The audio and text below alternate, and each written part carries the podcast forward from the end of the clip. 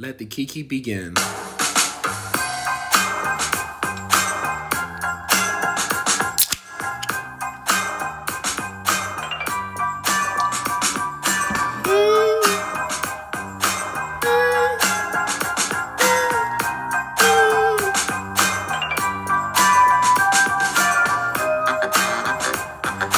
Good morning, afternoon, evening, wherever you are, everyone. This is another episode of Kiki with Kim.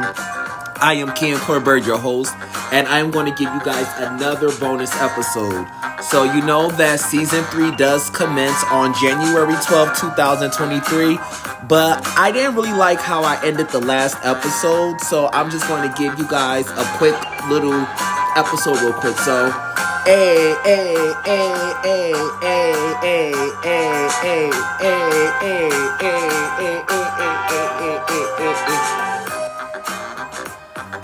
It is also going to be our first episode of the year 2023. This will not count as part of season 20, uh, season three, excuse me, of 2023. However, this is a bonus episode, and I'm just going to be ranting, so it's not going to be a specific topic.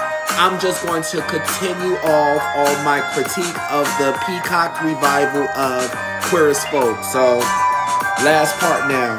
A, A, A, A, A, A, A, A, A, A, A, A, A, A, breathe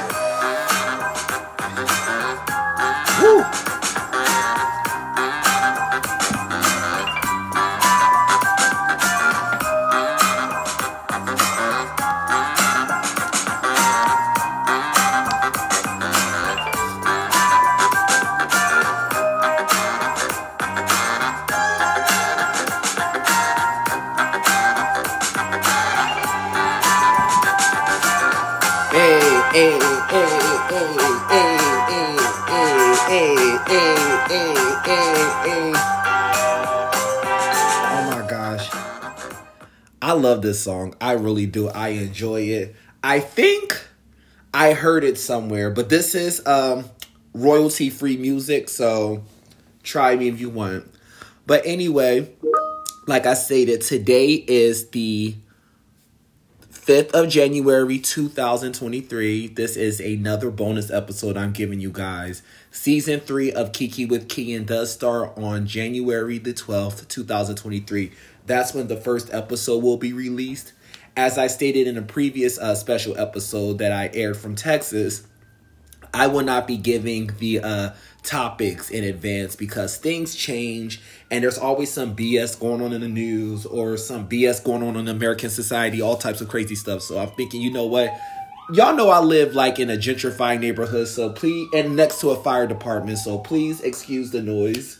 Uh, but yeah, I'm just like, you know what? It's best that I just do another episode, talk to you guys, and just uh, continue off on my critique as queer as folk because I was actually listening to it this morning and I said, okay, well, you know what? I don't want to waste and take time away from like actual season episodes and just to use it to continue on with the rant. So with that being said, let the Kiki begin.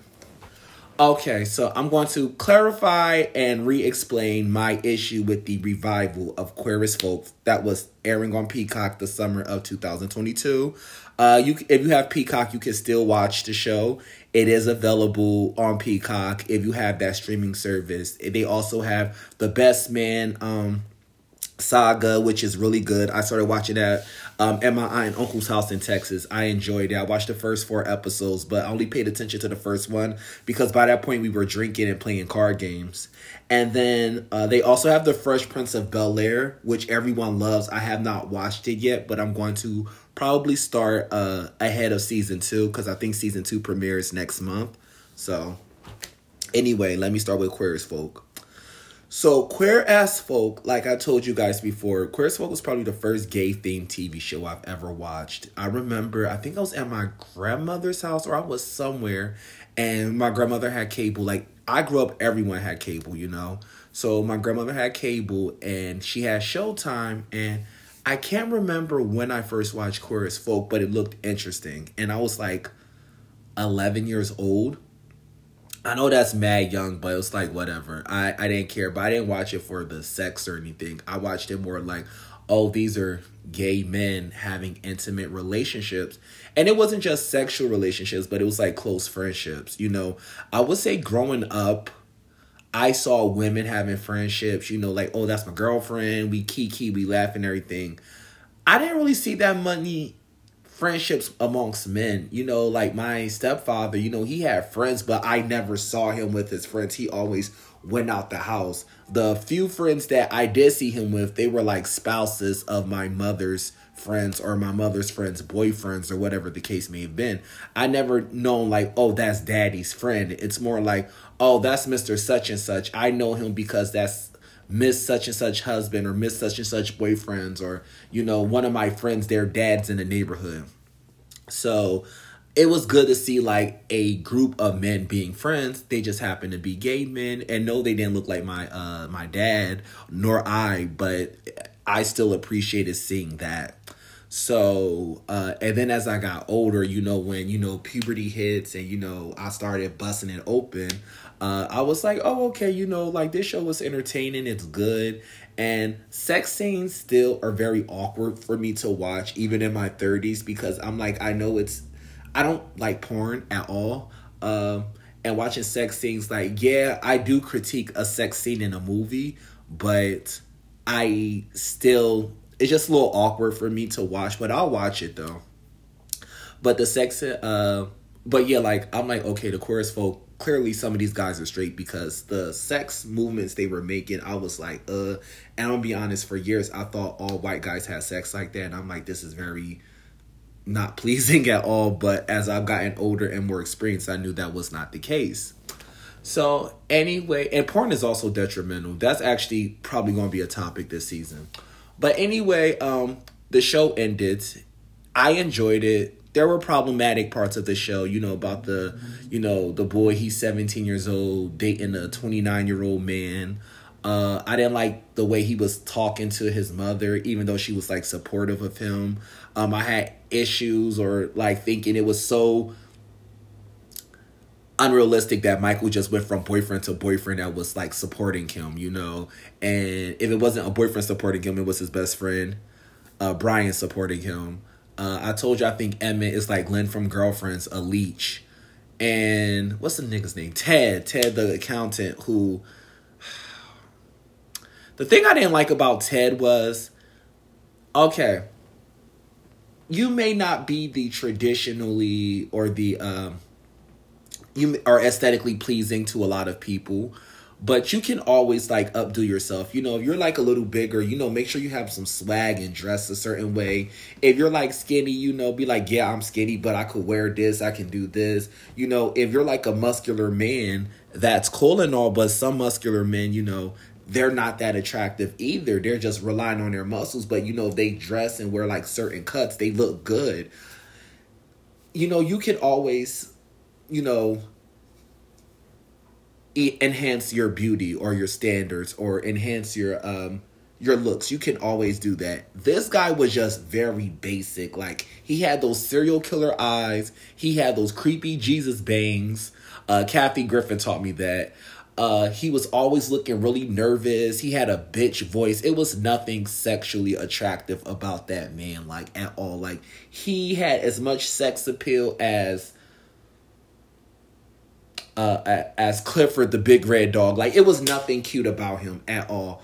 And the first season played on that, but then as the show progressed, he was getting men, and I'm like, how? Like there's nothing so unsexy than a man or a woman that lacks self confidence. Like that to me is the unsexiest thing in the world. You could be fine as F, but if, if you could be Trevante Rhodes, but if you just lack sex appeal, I I can't. Like it's not sexy to me at all. And that's what Ted had uh a, a issue with. He just lacked sex appeal and I hated it. So I wasn't into Ted. Um and I explained to everybody else, Brian, again, you know, he's a successful man. You know, everyone thought Brian was so high. I didn't think Brian was all that. I think Brian was cute. I'll probably hook up with Brian once, but it wouldn't be like, oh, yeah, yeah, I want Brian. And then also I saw how Brian had sex. Brian had sex like a roly poly. Like it was very like slow movements. And I'm just like, who, who, like I said, I've been around y'all. I'm not a whore, but I've been around. But I think I've only came across one person that has sex like Brian. And again, like the show is fake, but see, that's another reason why I think sex scenes are awkward in movies and TV shows because I'm just looking at it like, okay, who's really having sex like this? This is really uncomfortable. This is really odd. I'd rather see people on top of each other ride fake riding or they're like at the end of them having sex and the show just continues. But i digress. So anyway now we're going to go to queer as folk the reboot. I was you know i'm hesitant about a lot of tv shows doing reboots and revivals but they want to be all woke and all inclusive because i'm like okay well this show was popular for the characters that they had. Now if they decide to introduce new characters fine and characters happen to be people of color that's great. But all of a sudden you know we've watched these people for years. There was never one black person on the show one black person that they dated or befriended. But all of a sudden they're just friends with all of these people of color suddenly. Is really odd. I kind of feel that way about the sex in the city reboot even though i actually enjoyed the reboot. But again i digress. So with queer as folk it's a reimagining. So it's taking place in new orleans in the present day and I'm about to go break it down. So, give me one second.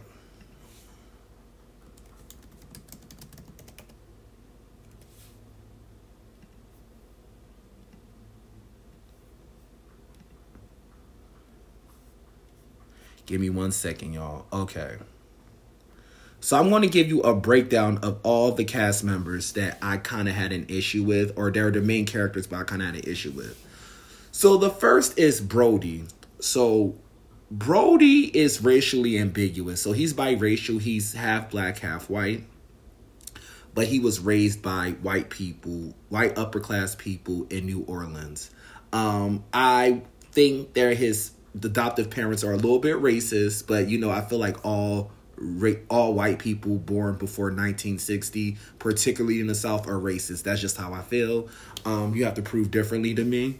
But um he is biracial and they made it a point to mention that on the show especially its first episode. Like he's in a sex scene with this white guy and the white guy is saying stuff like oh yeah give me that big black cock and he had like a blm tattoo on his lower back like a tramp stamp. And it's like uh but you know you got these people that are performative activists that would just do the most. But in reality they have fetishes or they're just trying to um they're trying to be woke uh in order to like get some type of sexual gratification. Um it's like this um it's like, oh, I'm for black people, but I'm more for black people because I like black dick or black vagina. It's nothing about the improvement of black people and that we've been treated horribly in this country. It's just for your own personal gain. So that's kind of like how this was. Now, personally, I didn't even know Brody was biracial. I thought Brody, I mean, he looks biracial, but I wouldn't be surprised if he was like Asian or a mestizo or whatever the case may be. But that's the only mention of this man being biracial or black. After that, it's not even brought up anymore. And Brody is like a very cute guy, but you do not see him with any black men on the show at all. Mind you, the show takes place in New Orleans, a city that's 59% black. But he is like, Brody does not fuck with black men at all. None of his exes are black. None of his really good friends are black. None of the one night stands and trains and sex parties and orgies that he be participating in. There's no other party in there that's black. And I'm like, it's interesting how this show is trying to be diverse and woke, especially in a diverse city or a predominantly black city like New Orleans. But this black or biracial man who cares about being biracial does not end up with any black men. And I feel like a lot of these shows they kind of piss me off because it's like I'm glad to see people of color and you know people that are underrepresented usually in uh, film and TV I love that they're being shown on TV and film now, but you're still kind of giving them like this they're important or they're romantic characters or romantic partners. Um they, they have to be white or they're seen from like white lenses. That bothers me. So because of that i ain't really fuck with brody.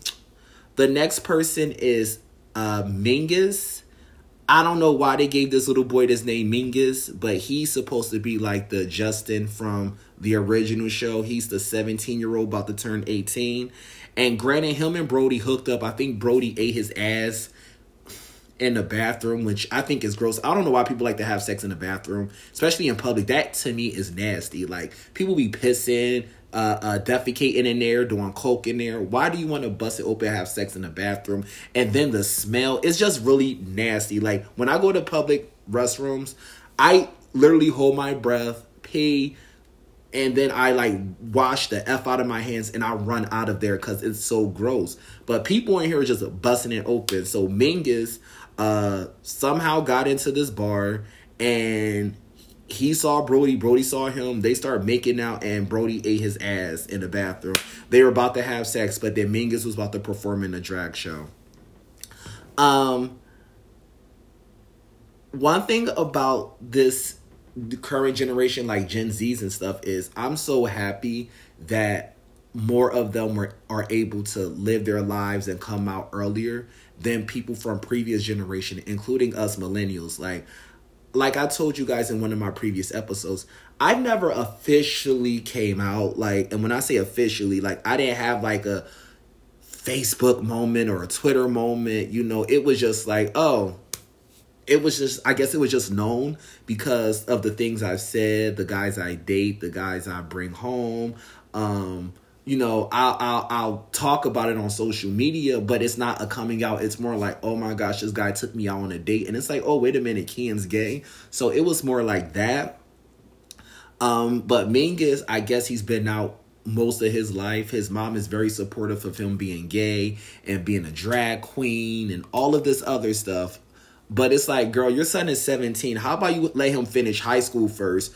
And get a job so that way you know by the time he's 18 it's like okay well you don't have any more educational obligations. If you want to pursue a career or the path of being a drag queen or going into drag definitely do it. But you're letting your high school kid do this?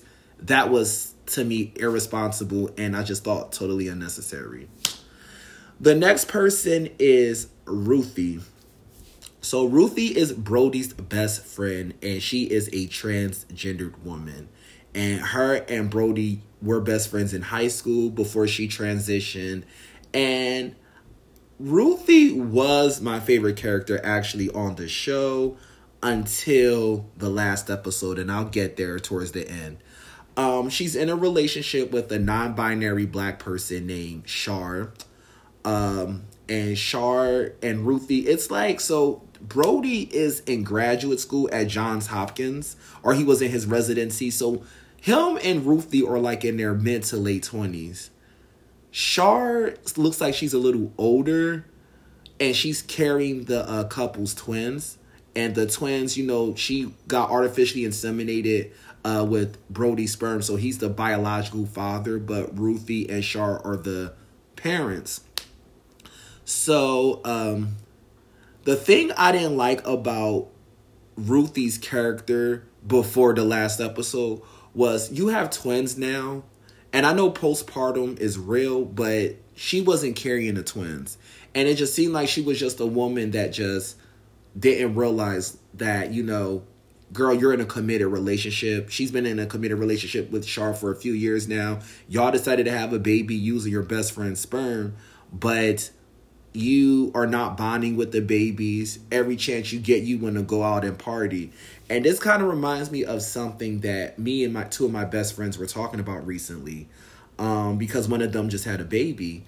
And my other best friend, she said, you know, when you have kids or when you start to have kids, in a way you have to start once your kids are born, your former life, you know, as a single or as a person who didn't have any kids is dead like you you're going to mourn that because it's gone. Because now you have responsibilities. Like uh, aside from paying bills you have a responsibility to a whole other being or beings and they have to come first especially as little people and children because they don't know what to do. They don't know how to navigate the world and they're helpless and defenseless. You got to protect them and that's why i'm such an advocate for children's rights. So i think ruthie she just was not understanding that hey my life as a person who can go out and drink and do drugs and coke and party with Brody's bitch ass, that's gone. Um, and the show kind of presented as she was prepared to do that, but then Brody comes in and throws in a wrench. And all Brody do was complain, cry, and whining like, "Oh, Ruthie, let's go out, let's go out." And it's like, girl, have a backbone. Like you've been in a committed relationship for years with this uh person, and y'all live in a house together. You have kids. Like, where's your where's you standing up? And then it got to the point where this bitch is like drinking at parties where her students are there. She know her students are there. So rather be rather than being a sensible adult and say, "Hey, I am leaving," or "We can go somewhere else." It was just her staying there, getting drunk, and she almost got fired. So that's enough with Ruthie for a while. The next person is Shar, and Shar is uh, Ruthie's partner. Shar is non-binary. Um, so when I was talking about Brody being a black person that only has white partners, Shar is the same way. And then Shar has another friend who I think is non-binary. I don't know what what they were identifying as, so I'm gonna just call them they as well. Um, but their friend and Shar, they're both like those two black non-binary people that only date white girls. And the other friend actually made a comment on one of the episodes like, "Oh yeah, you know these white girls love us." It just reminded me of like what we think basketball players and black athletes say when they're like out of town or they at a club and you just think of like the white girls that throw themselves at them that it sounded just like that. And it was just like okay i need y'all to do like i would love to see you know and you know i'm okay with interracial relationships. I have nothing against it but if you're going to try to promote a show and its diversity and again like i stated a show that is taking place in a city that's majority black like y'all couldn't find a black partner for not one of these people at all. You could could like it, it just so happens that all the black people in new orleans want a white partner. To me that's wild. Um the drag mother i forgot their name of the show. They have a black partner you know uh he has a black partner but he's only mentioned one time and he's seen in one scene but at during that scene you don't know they're partners it's not revealed until like two episodes later that they're partners and it's like oh okay so we gave the drag mother a partner who's black so that's good, but we don't ever have to address them or show them together ever again. Let's focus on these black people that are dating white. And I can't.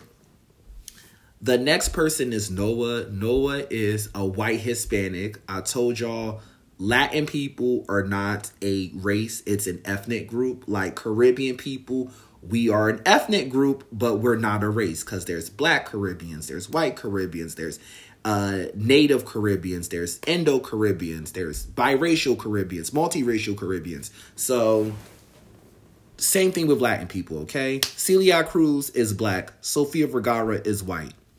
You see the difference right there? Okay. Salma Hayek is mestizo and Arab, but she's still a Latin woman. Whereas um, J Lo, I guess, would be mestizo or more white. Marc Anthony is white. But then when you go back to uh then you got Neymar who's like black or mixed. Uh Ronaldinho, he is black.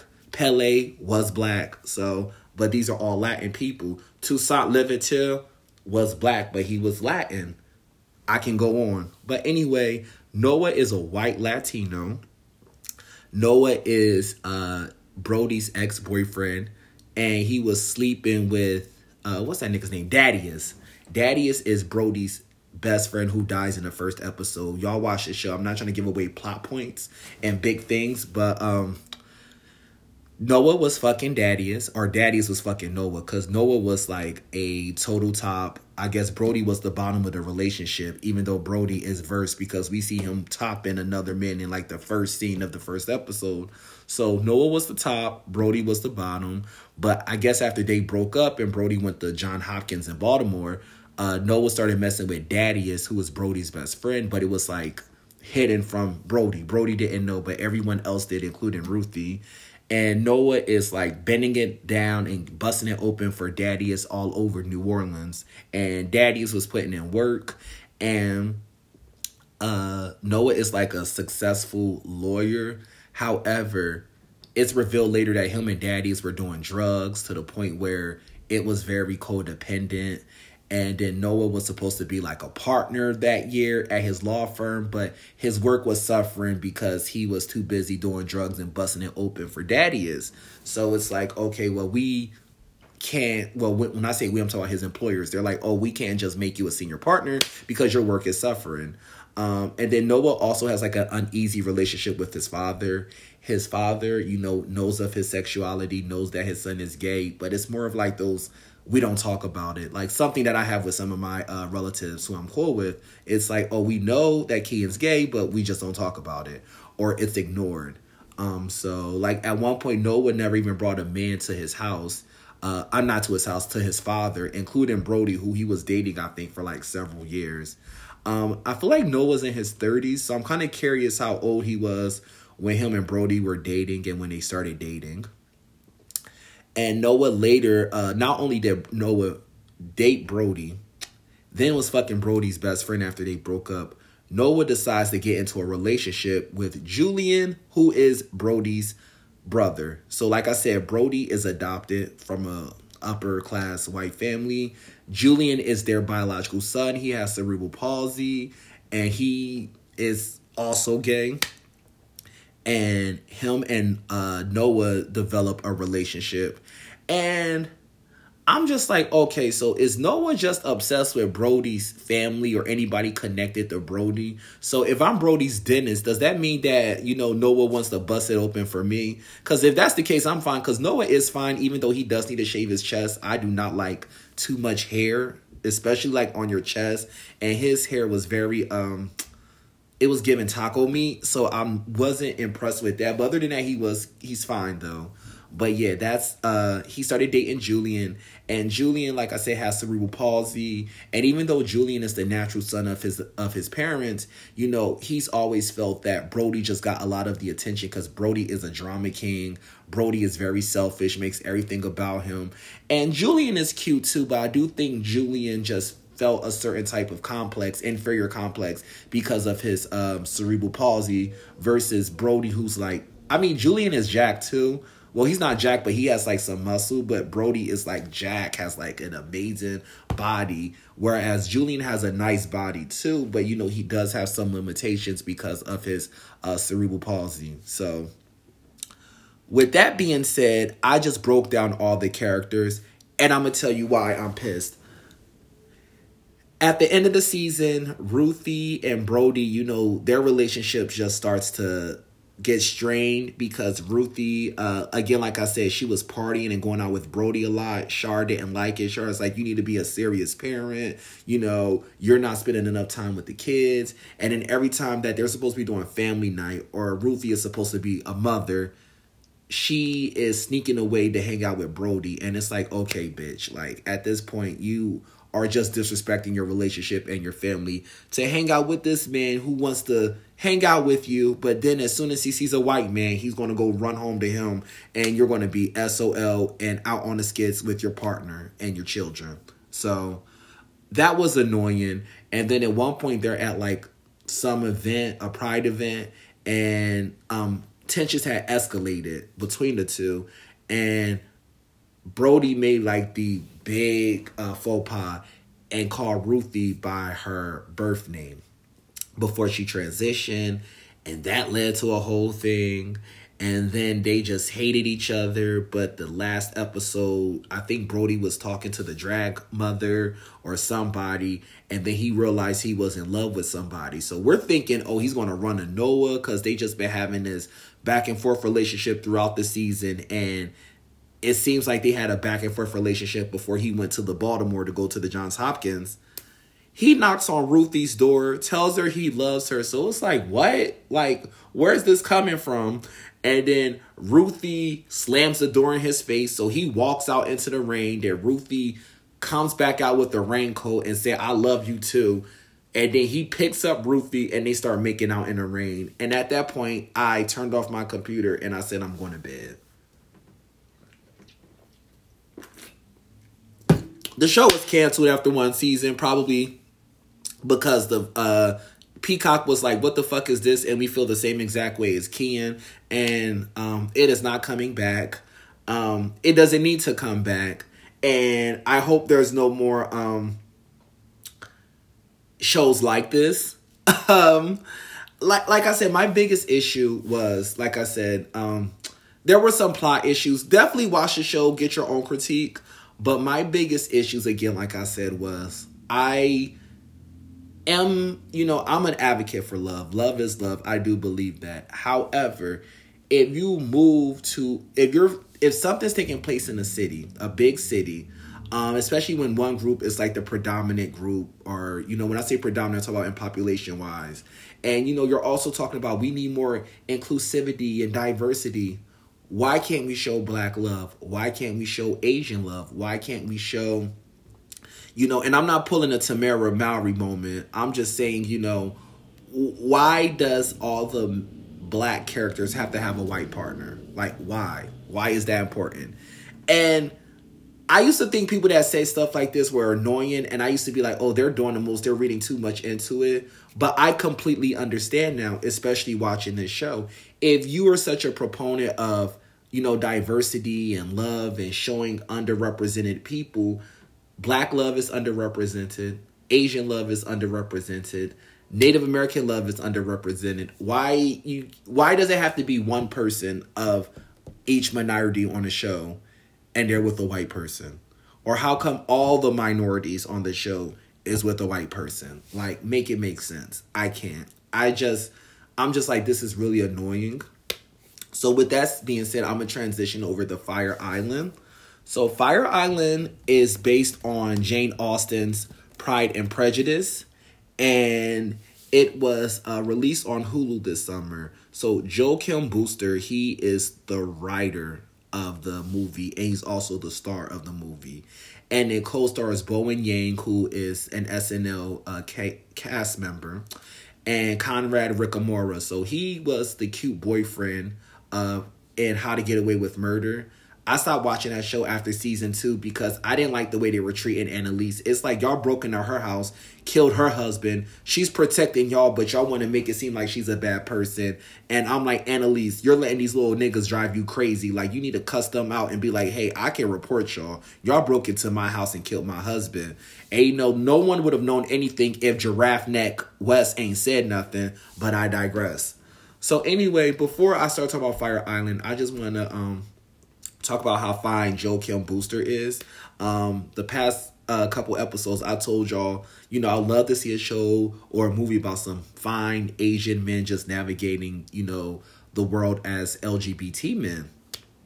And I mentioned, you know, Russell Wong because growing up, that was like the only Asian man I saw with sex appeal. Like really, like the ones when I say sex appeal, the ones they presented as sexy. You know, he was in Joy Luck Club. He was a horrible man in that movie, but he was sexy though. New Jack City. It's like, oh, who's this sexy, you know, cop? Like he's always had sex appeal with him. Where Jackie Chan, you know, he was doing his karate moves and everything, but Jackie Chan was usually covered up and he was older at that point. Jackie Chan was like in his 40s and 50s when we were kids. So they weren't showing him like that. But then I saw like old pictures of Jackie Chan, and I'm like, oh, Jackie was ripped.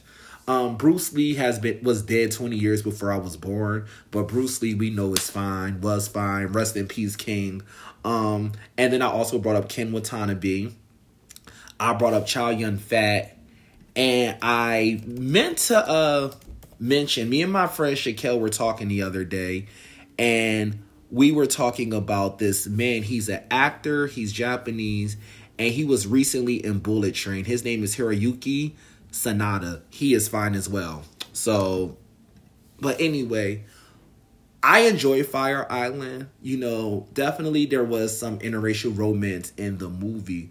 But what I really loved was it was a movie where it's like we are gay Asian men or we're gay men of a minority and people like to be racist and we're navigating this world against racism and also against you know um, asian phobia. I don't know the correct term for i don't want to say asian hate but you know asian hate or asian phobia. And we're also dealing with homophobia at the same time.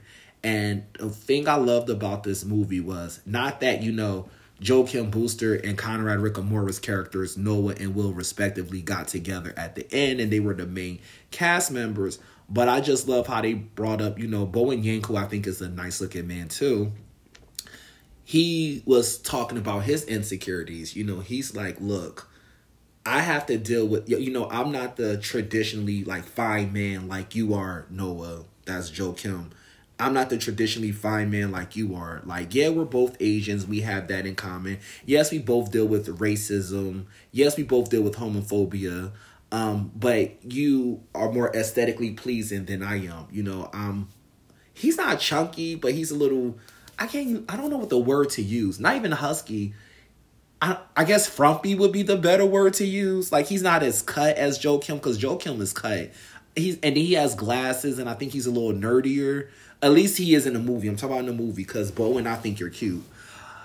Uh, he was saying all of that in the movie, and I think Joe Kim realized, like, oh my gosh, like even though we have the same struggles, you have an additional struggle than I do. Like, you know, and I like that. I also like the fact that, you know, they brought up that uh Bowen Yang's uh character, uh, he is dating or interested in this guy in the movie named Charlie, and Charlie is nice. Charlie seems decent and everything, but Charlie's friends make a lot of like insensitive jokes at the expense of Asian people.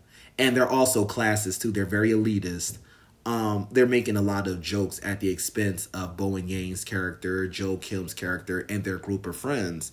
And I'm like, oh, like, I like seeing that. Like, let's not act like, you know, the gay community is all about love and support. It's like, yes, there's racism in the gay community. Yes, there's elitism. Um, yes, there is classism. There's a bunch of isms within that group. And I'm just happy that they address that. I really am because I do think um, it's kind of like how I feel about some black TV shows and movies. Everybody's like, oh, we all get along. We're all loving and peaceful people.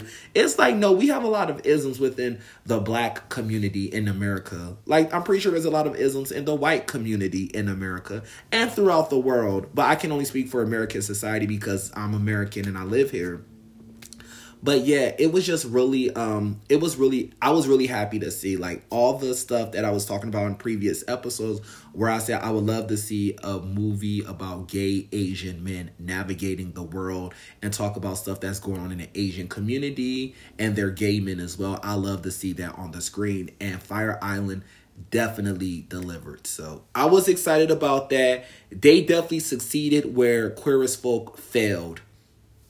I said what I said. But with that being said, guys, that was that's the end of my rant video. Um, I am so happy that I got to speak to you all today and that I just released this bonus episode. So six days from today, on January 12th, the first episode of season three of Kiki with Kian will be released. I will be releasing a total of eight episodes for season three and 10 episodes for season four. Season four is going to start after summer 2023 because I got plans this summer. Um, I may be going on a trip to Europe. Uh, I'm already going in March, but I might go again this summer. It won't be a long trip, probably like a week or so, which is not a lot for me because the last time I went to Europe I was there for two weeks. But I also plan on going away for uh, New Year's Eve this year and New Year's Day to a nice location. So I have to save money for that. I still haven't gotten the raise I'm supposed to be getting that's another story. But hopefully I get it soon. And I just got a lot of stuff to do. I'm making a lot of changes this year. So um, I'll let it be known now. I'm applying for graduate school. So I hope I get in. Um, I was, like I said, I've been listening to old episodes of the podcast recently. And I was talking about all these changes and stuff I am going to make or I've been making.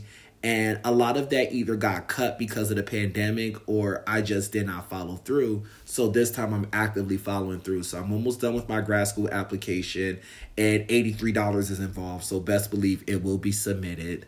Um, I'm also, you know, I'm on a continuous health quest to just get my body, my mind, and everything together. So that's another thing. I'm also uh trying to rebuild like my savings because uh when I took my uh current well not my current role but when i went to my current institution from my last institution i took a five figure pay cut. I did. I know that's crazy but i really needed to get out of that toxic environment from my uh job at department of state uh, that particular job, not the whole department, but just that particular job with that particular woman I don't like or respect. And I went to Howard and I took a big pay cut, but it was a great decision that I made. You know, I met some amazing people I'm still in contact with. I got some great mentorship. I got a lot of great support. I've met people. I've, you know, there's like a whole side of DC that I've always wanted to be a part of and be exposed to um, that I did not have access to. But working at Howard and working in my roles and my positions, I been I've been able to walk through that door. And it's just been a blessing and an honor. And just to also see the um the influence that you know uh, black people have in this country and in this city is great to see, especially since we're so talked about badly and stereotyped in the media and how we're um, how we're viewed, you know, abroad and even within this country. You know, it's not helpful. But so to see people the exact opposite of that, to see polyglot, black polyglots and you know, black millionaires that are not in entertainment or in sports. They're actually wealthy because of their mind. And that's no shade to athletes and actors and stuff, but I'm just saying, you know, it's great to see that, you know, there could be a black dentist that live in a nice, beautiful home. It's great to see like a black educator uh, be successful. It's great to see black owned businesses where it's not like just a nail salon or like a jersey store, but these people actually own like accounting firms and law firms and consulting and they were in senior levels of federal government and international government and development that was is just a blessing to be a part of that and see that. So i'm happy with that. But of course i need that master's degree to be you know further up the ladder in these fields. So that's what i'm doing right now. Uh, like i said i'm also uh, working on my french. That's going to be continuous forever. Um, because officially, or excuse me, eventually, I would like to live in a francophone country or a francophone uh, province or region. So I'm continuously working on my French. I was speaking French to this guy last night, and he really liked it and got turned on. And y'all know what happened. so, so yeah, I did that, and then also I am just working on you know getting ready for you know these trips that I'm going on, uh, keeping my friendships and my loved one networks going, and make sure that we're all in communication with each other because COVID is still out here. The world is crazy. People are dying, getting sick, losing their mind. It's really sad. So it's just really important that you keep your connections and your network very close to you. So I am working on that. I been doing a pretty good job with my friendships and my loved one connections throughout the pandemic. But you know, I can always improve. Like I have to actually have to call my grandmother because I haven't spoken to her now like since the day I left her house. Um, my grandmother that I visited for Christmas and celebrated her birthday, and where I released the last episode at. So I have to do that. Um, but other than that, y'all, it's just so great to talk to you all. Again, it's my therapy. And I said, you know what? I really need to just release a quick bonus episode before season three starts. Like I could not wait until next Thursday. I'm like, I have to give them something now. And that's a great thing. So that actually motivates me to like stay on schedule with season three to make sure that I release that once a week episode for eight weeks, like I promised you guys I would do, and which I'm going to deliver, I promise. So you guys have a great and blessed weekend. I will listen um, for any good topics, you know, uh, look out for it on my email, kclorbird at icloud.com. And I will speak to you all next week, Thursday, January 12th, 2023. Bye.